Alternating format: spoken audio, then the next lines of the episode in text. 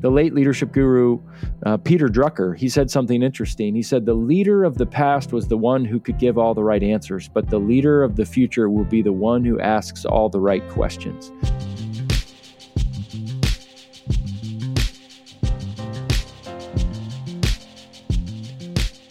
Hey guys, welcome back to the podcast. Uh, I've got a treat today. My brother, who I am now calling the question doctor, literally just finished the process of getting his doctorate all around the idea of questions and how questions form and shape us. So, talking to the question doc today. Uh, but before the conversation, we wanted to read a couple of reviews. Thank you, thank you, thank you for sharing this, getting the word out there, texting the episode to your friends, but we wanted to read a few reviews first. This is from Reverend Fresh, a five star review. He says, Love the content they bring. It's an excellent source of strength and encouragement as a leader. And this one's from Joffrey, who says it's honest and practical. A five star review. He says, So thankful for Alan and David as they have enriched my life through their podcast. Super honest, practical, and wise leadership advice from two seasoned vets. Keep up the good work.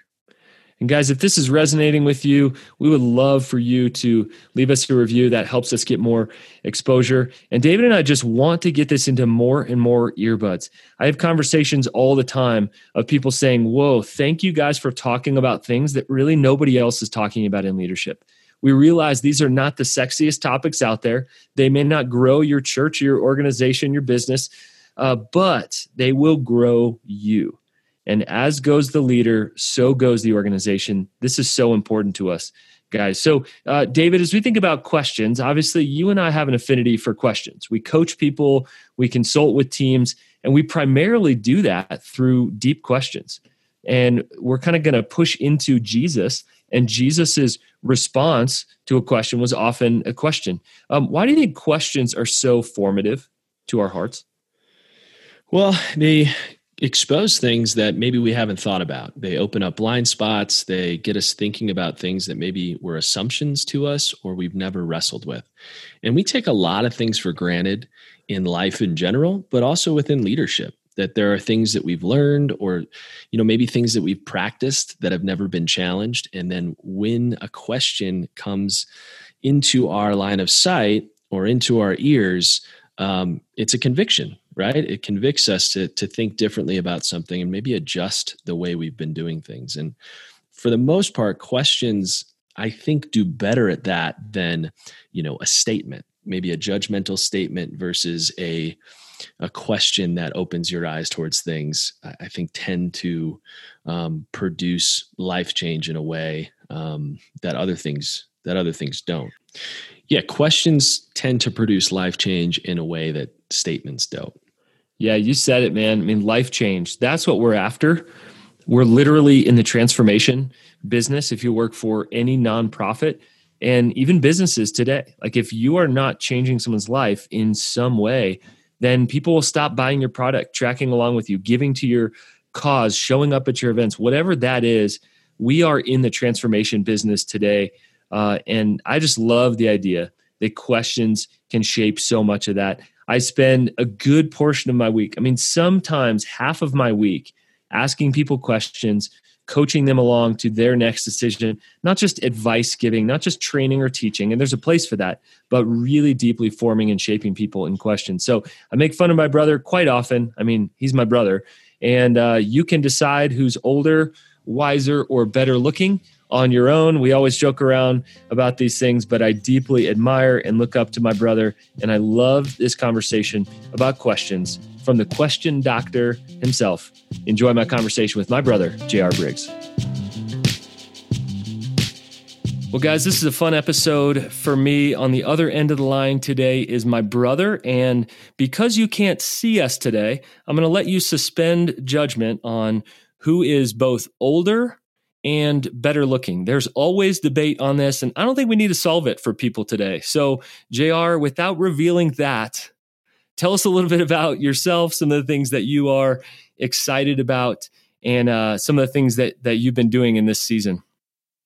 Yeah, well, thanks for having me on, Alan. It certainly is fun to partner together with uh, my own flesh and blood and to do a project like this on this conversation. So, Yeah, so I uh, I live uh, here uh, with my wife and two kids in the Philadelphia area, and I started an organization called Kairos Partnerships. Kairos is one of the Greek words for time, of God sort of breaking in, and so we want to partner with hungry kingdom leaders who are really looking for equipping, encouragement, perspective, training.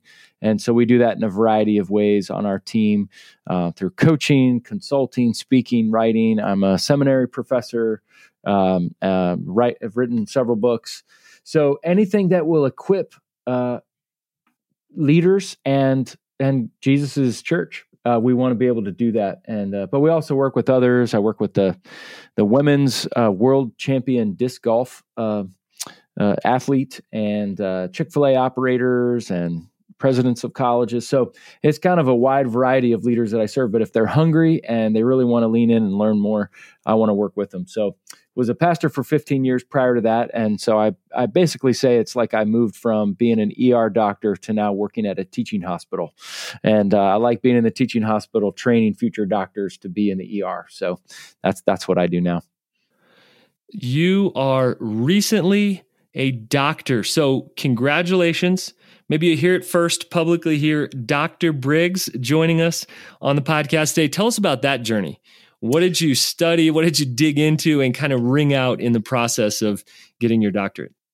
Yeah, so uh, three years ago, started a journey uh, for what's called a Doctor of Ministry degree. So it's basically like a, the- a theological doctorate, and um, worked on that. And never thought after my master's, never thought in a million years I'd go back to school. Um, others mentioned it. Uh, my wife Megan, for years, said you should go back to school. You you would be great at this. You would really enjoy it. And while I'm a learner, I just did not want to go back to formal schooling anymore. And through a series of really creative, unique doors and opportunities opening up, I found myself saying, How can I not do this based on some creative arrangements? And thought, okay. So for three years, I've been working in the Doctor of Ministry, or as they're called, a D Min degree. You have to say it slowly so you don't say you have a demon degree, but a D Min. And the uh, demon. The demon. So I, um, uh, yeah, just on Monday, defended my dissertation and uh, walked out of the oral review uh, with my panel, my committee, all approving and saying we accept this as is. Congratulations, Dr. Briggs. So that was a really special moment just this past Monday. So I'm feeling a little bit tired, but I'm excited and relieved um, by the process of the last three years leading up to uh, to Monday afternoon. So um, the the topic of my dissertation was actually training leaders in asking better questions to equip them to lead better. And uh, that was a really fun process. Read over 200 books just on questions and question asking.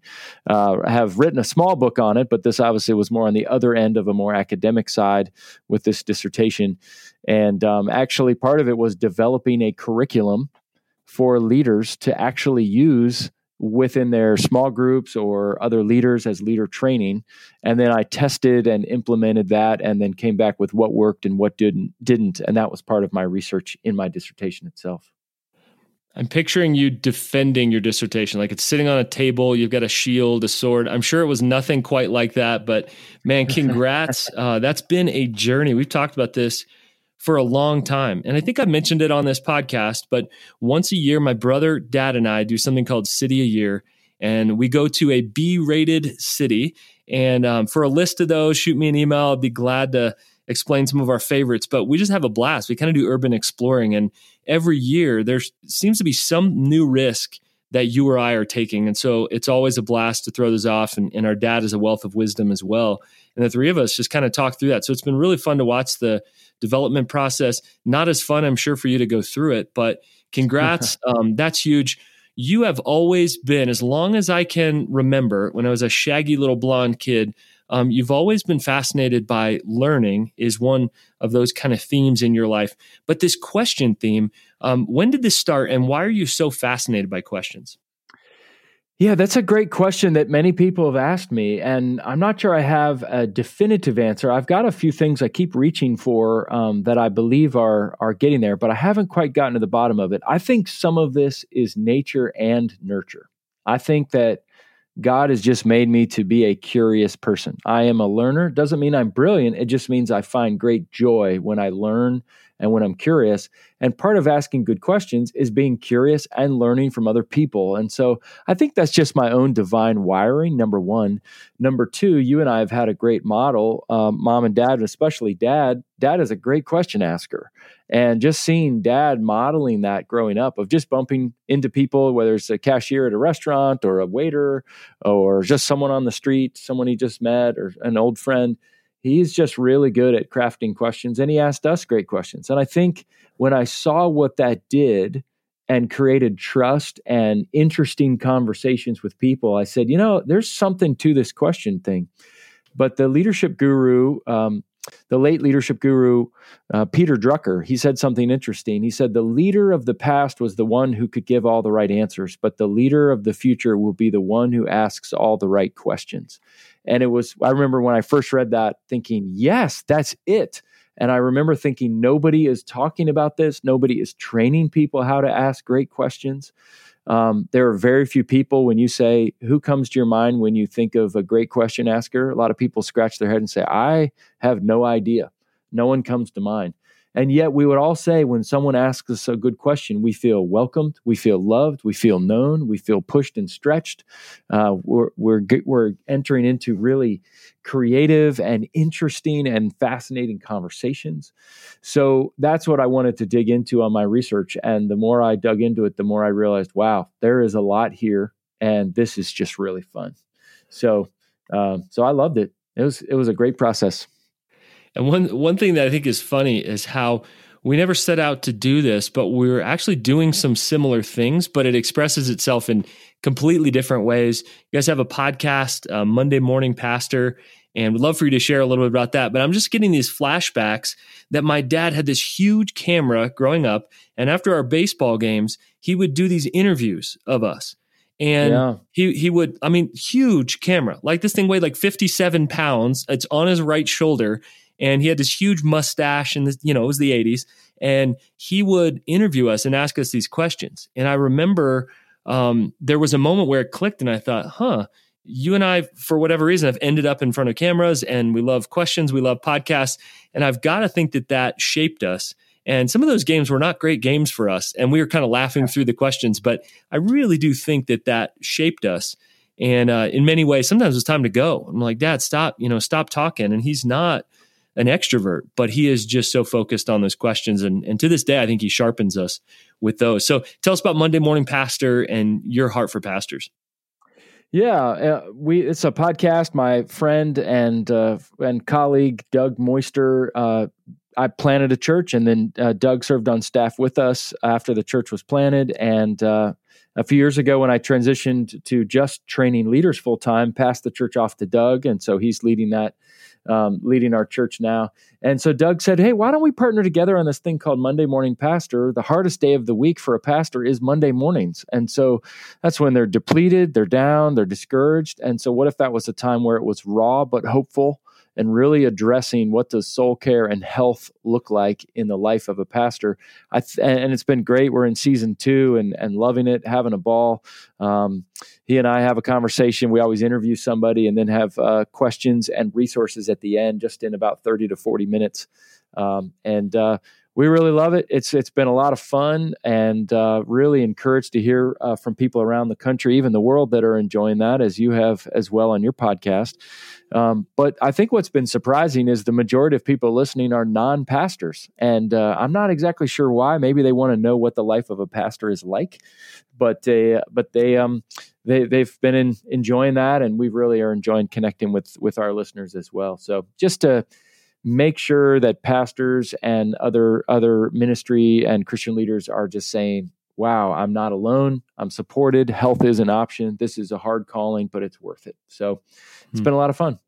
So, on kind of the questions and podcast side of things, what do you think makes for a good interview? We've all heard terrible interviews, and you and I have shared some of those people. We will not name on this podcast that we're not big fans of when they interview people. Um, and we've heard just some great interviewers. But what do you think makes for an amazing interview? Well, well, something that Dale Carnegie said, he said, don't try to be interested or don't be interesting, be interested. And I think that's that's 90% of it. If you're genuinely curious and interested, That's more than half the battle. So that's number one. Number two is you've got to be involved, but some of the worst interviewers are either too involved or not involved enough, where sometimes the interviewers they just uh, they, they need to step in and lead. They need to initiate with questions. Others and even some very famous people we all would know i think are terrible interviewers even though they're famous. But even though they're interviewing somebody else it's about them which is the cardinal sin of interviewing. It can never be about you when you're the interviewer. It's always about the guest and that should always be the case, whether we have a podcast or a, a, television show or radio show or whatever it may be. Just care for other people. Put the focus on them, not on you. And that's that's a pet peeve. I will quickly tune tune out and turn off somebody who is interviewing someone else, but they quickly or even subtly make it about themselves, not the person that they're talking to. So those are those are two things. The third thing is you don't have to be um, researched. You don't have to be well prepared. That doesn't hurt, but you just need to be present and engaged.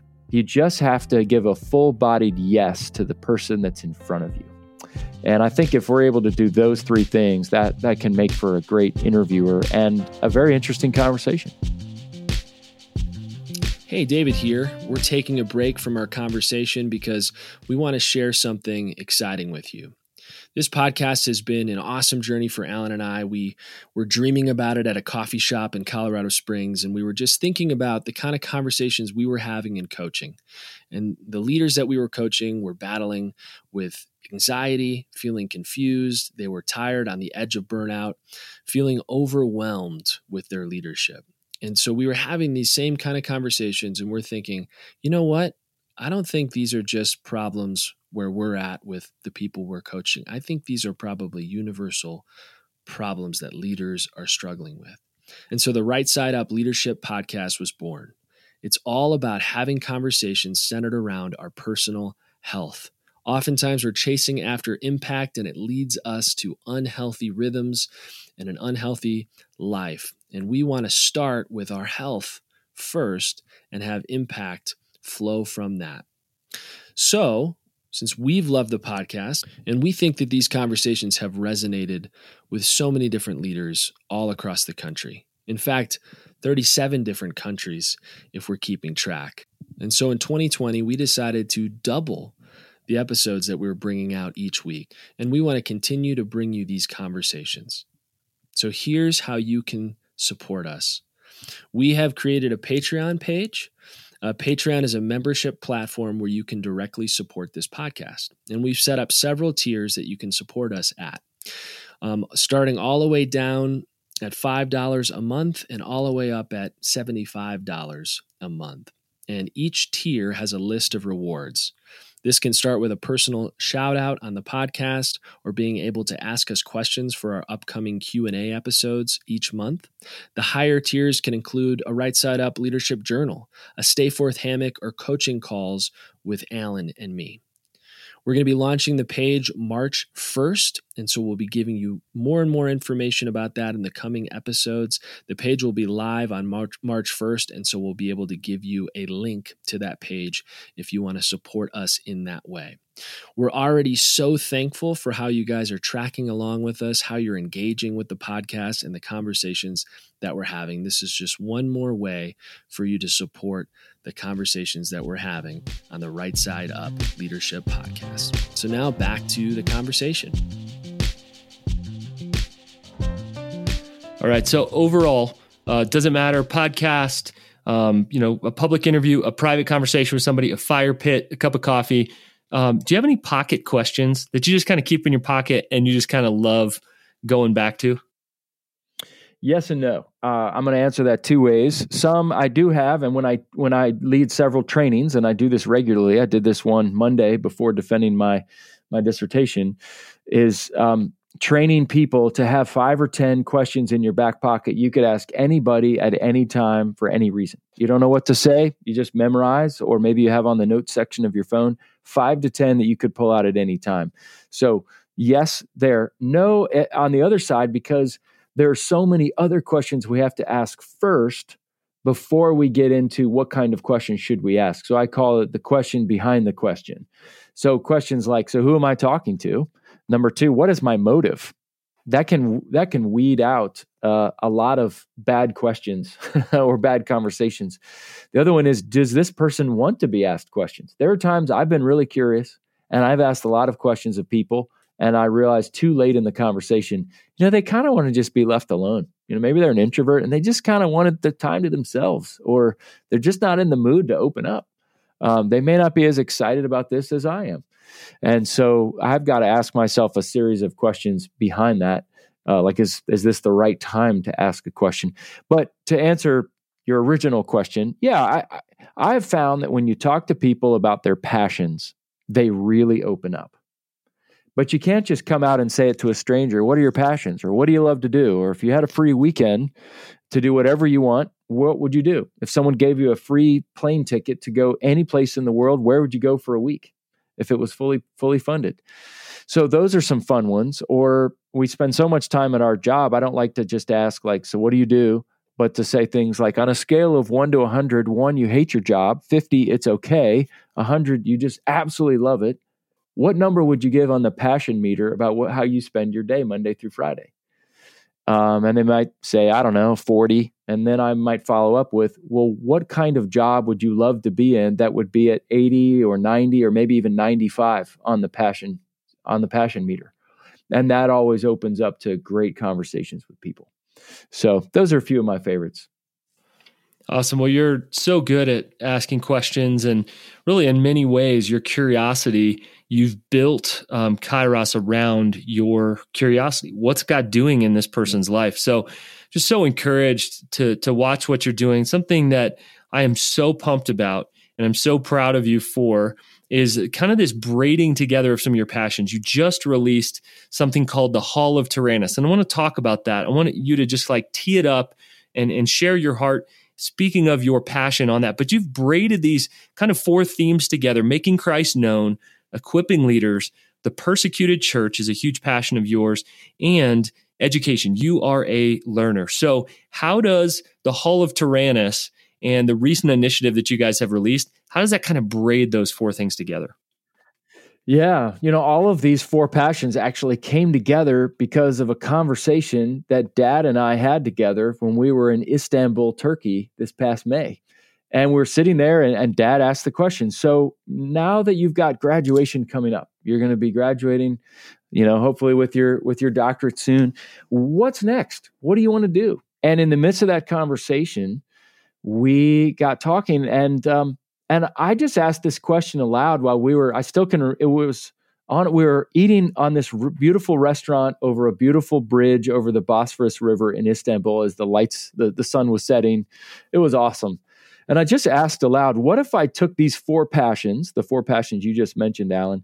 What if I took these four passions and smushed them all together and then used my graduation from uh, the school I'm at, Missio Seminary here in the Philadelphia area, as a catalyst to help other people experience what I just experienced? And so it was those four passions squishing together that came out to be what's called the Hall of Tyrannus initiative. And it actually comes out of a passage in Acts 19. And ironically enough, on that trip to Turkey, we went to the ancient city of Ephesus, where Paul has his adventures in Acts 19. And in it, he said he entered the synagogue and he talked boldly there for three months and he was arguing per- persuasively about the kingdom of God. Um, but then it says, but some of them were obstinate, they refused to believe, and they publicly aligned Christianity. And so it says Paul left and he took his disciples with him, and he had discussions every day in a lecture hall called the Hall of Tyrannus. And he did this for two years, and there were Greeks and there were Jews who lived in that area um, that heard about the word of the Lord because he lectured daily in the Hall of Tyrannus. Now, we actually visited the hall or this, Ephesus. They haven't found the hall of Tyrannus um, in all their excavations of the ancient city of Ephesus. But I've always been fascinated by that idea of Paul taking his disciples, having these daily discussions of training and equipping of people who are being persecuted. And uh, in some ways, I've kind of felt like that's what we do with Kairos partnerships. And so I've been fascinated with the idea of the Hall of Tyrannus. And so it was during that trip that all four of those passions coming together, this big dream was birthed on that trip. And the big dream is to fund, now that I'm done with my education, my DMin, to fund the entire education for 100 pastors at Bible schools and seminaries in poor countries and regions of the world that are hostile to Christianity. Since I am so passionate about the persecuted church and education and learning and equipping others and seeing Christ and his name known, I just thought, what if all of those came together? And so a lot of times when people graduate from seminary or graduate from school, any school really, um, a lot of people give them gifts or cash as a way of congratulating them on their accomplishment. And as you know, Alan, I'm just not a gift guy. I mean, if my family didn't give me any presents for Christmas, I, I don't even know if I would notice. Uh, it's really down there on my love languages. Gifts are number five uh, at the bottom. But but when I graduate, uh, I'm not going to lie. I, I, definitely want gifts and cash. In fact, I want a huge pile of it. and that sounds really selfish or greedy or unabashedly direct on the surface. But uh, I actually want lots of graduation gifts and cash, but I don't want to keep a dime of it for myself. So the initiative was to say, "Will you celebrate with me by helping fund these uh, these pastors?" And we've identified a hundred pastors in two schools, one in India, one in Pakistan, and uh, we actually are allowing people to uh, basically sponsor a particular student for two years. And so that we can give them their name, we can give them a picture, we can give them their age, and we've got uh, men and women students in both India and in Pakistan in these two particular Bible schools. And so we can't give out their name or even their city location publicly because of the fact that they are persecuted and because the school um, we have to be very careful because there are people, even on the internet, that are are, uh, are radical Hindus. Uh, I've I've gotten several tweeted at me already. Um, radical Hindus uh, speaking out against how terrible they think what we're doing with the Hall of Tyrannus. So I'm even feeling it here in Philadelphia. So we have to be careful with them. But just I have so much respect, so much respect for those who are willing to risk uh, their lives uh, to be able to go to school just because they they want to want to just know and learn about Jesus. And there's one image that just won't leave me, and that's that one day in heaven, all of the persecuted Christians and martyrs, those who have died for their faith, they will they will be sitting at tables reserved for VIPs at the banquet. These special seats up front in order to be honored. And I have much to learn from our persecuted brothers and sisters. They inspire me. I want to spend time with them. And uh, they just, uh, it's just what they're doing is just unbelievable. And I think what I love about this is it's multiplicative in nature. Instead of just giving people fish, uh, it's, you know, you've heard that give people fish, you can teach them how to fish, uh, or you can teach them how to fish. Um, in a sense, I feel like there are fishing ponds that we've identified and on the shore of these ponds are dozens of these leaders who are eager to learn how to fish. And we've identified people who want to teach others to be fishermen. But there's just one major obstacle in the way. These eager learners don't have fishing poles or the ability to pay for fishing equipment. So, how can we teach them how to fish? And so, for me, I'm thinking, gosh, what we're trying to do is just buy fishing supplies and fishing equipment for them because we have access to ponds. They just don't have the ability to do it because they don't have the right equipment. And um, so that's why I'm super excited about these two places in India and in Pakistan that we can do something about it. So the really cool thing is we launched it um, just this week, and we've already got you know five or six uh, students sponsored fully um, through pay, already paid their two years all up front. Um, so it's really really really exciting and i've cried a lot. Um, as you know alan Wess Stafford the, the president emeritus at compassion international said everybody needs a cause that moves them to tears in 30 seconds or less. And there are very few spaces when i've talked about this where i haven't cried. Uh, and i've done a lot of crying this week as we've launched this and this is bringing me to tears very quickly, especially when you have anything where four passions come together in one initiative. This is what happens. Well, man, I'm I'm so proud of you, and I'm actually blown away um, by a couple things. Is number one how cheap it is compared to our seminaries and and our schooling to get them equipped and how little equipping is there for, for them. I mean, we could go read, you know, a number Hello? of books, sit down with other pastors, probably get access to a, a seminary professor, maybe audit some kind of class.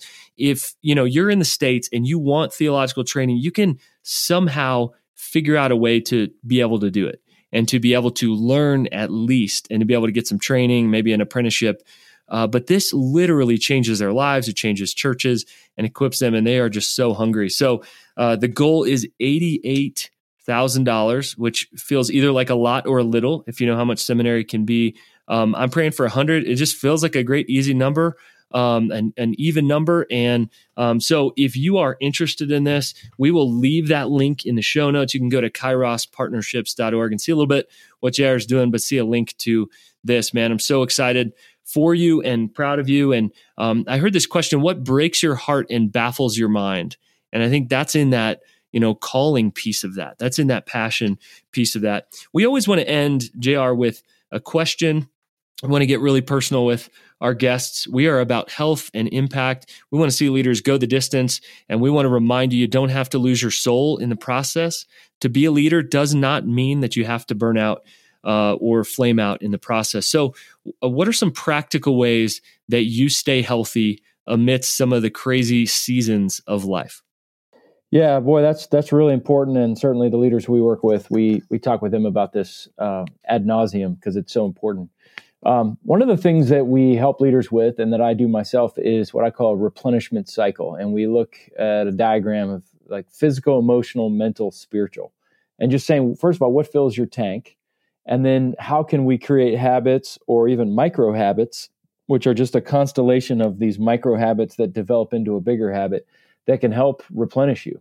And um, so that's that's been a really helpful exercise. So for me personally, on the physical side, I have learned I I really love swimming. I'm not very fast, but uh, Megan and I did two sprint triathlons, and I realized I hate running and biking is okay, but I fell in love with swimming laps. So I do that three days a week uh, which is great. Love love doing that. I've got to be in bed by eleven thirty, and I just know in terms of my own rhythms that's that's uh, physically what I need to be doing. And uh, most of the time, I I uh, I don't eat meat until uh, after five p.m. In other words, go meatless, uh, smoothies and salads until until dinner time, and then whatever whatever we our family normally eats for dinner. That's I just enjoy that, whether it has meat or not. So on a physical side, that helps me. On an emotional side of just making sure I'm connecting with people. Um, I journal regularly. I think that that really helps me, including uh, just having a gratitude journal. Five things every day. I start out, God, I'm grateful for. Dot dot dot. Do that five different times, and uh, that's a great way for me to for me to be involved in that. Um, on a on a mental side, uh, I love uh, I love reading, and so it's really important for me to be reading and learning. Again, I'm a learner, so whether that's formal education, now that that's done, um, there's always TED talks or classes I can audit, or conferences or webinars or books that just fascinate me.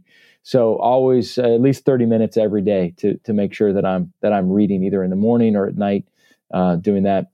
And then on a spiritual side, uh, making sure that I'm in God's Word. And so I read a psalm a day. I read the proverb, whatever the date today's, you know, whatever the date of, of today is. I match that to the the the proverb.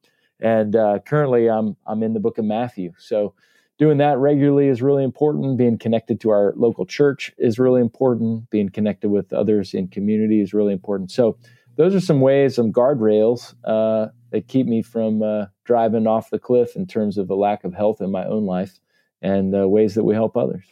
Awesome. Well, congratulations, Dr. Briggs. I know it's been a long process. Can't wait to see what doors that opens up. And I'm so excited about the Hall of Tyrannus initiative. You can go to kairospartnerships.org. You can find that in the show notes if you want to support the Hall of Tyrannus or see what they're up to at Kairos proud of you, man. Excited for you. And now's probably the time to break it. I know you said you didn't want any gifts. I know you love swimming. And so the unicorn Speedo is in the mail. I guess it just hasn't gotten there yet. So very soon it will be there. All right, man. Uh, so super well, excited you. for you. Uh, proud of you. well, keep keep up the good work, and I uh, cannot wait to see uh, these how many of these leaders get sponsored, and ultimately lives and communities are changed because we keep up the good work, man. Thanks, man. We'll talk to you later. Well, I don't know anybody who can't work on their question asking. For me, it's been a discipline to hold back, hold back, hold back instead of on statements to really think about a carefully placed question, which ultimately has brought life change. And David, I don't know about you, but I have been up many nights in my life with that one burning question that somebody asked mm-hmm. me that ultimately maybe messed with me at the time, but was a gift to me. Some of the best sermons I've ever preached, I thought there was just one question that I left people with. And um, it was very, very simple, but the way that Jesus formed and shaped people was also very, very simple. And I think we can learn a thing or two from the master himself. So I just want to leave you with a question after we've talked so much about questions is how can you improve in the area of asking questions? How can you improve in the area of asking questions? Is that conversation with your kids in the car on the way home? Is that having a conversation at the end of the day with your husband? Is that listening more? But how can you improve in asking questions? This is just one of those skills, David, that I believe leaders of this age and the next are going to have to be able to cultivate conversation through questions. Yeah, it's so important that we remain curious as leaders. That's how we're going to continue to keep learning and show people value that we're interested in them and that we're asking them questions, not just, you know, demanding things of them. So I love this episode. I loved what JR had to say, and it's so important for us to remain curious as leaders. And we want to remind you guys to be looking for our Patreon page that we are launching in about a week. We're going to launch it in the first week of March, that first Tuesday. Um, and that is a page for you to continue to further engage with us and, and even partner with us if you want to do so in the work that we're doing on the podcast, but stay forth as a whole. But uh, we have been so thankful for you uh, as this community that we've built. It's not just an audience of listeners, but we really feel like there's a community that's coming behind these conversations. And so we are enriched by the things that we talk about, and we just pray that you are as well.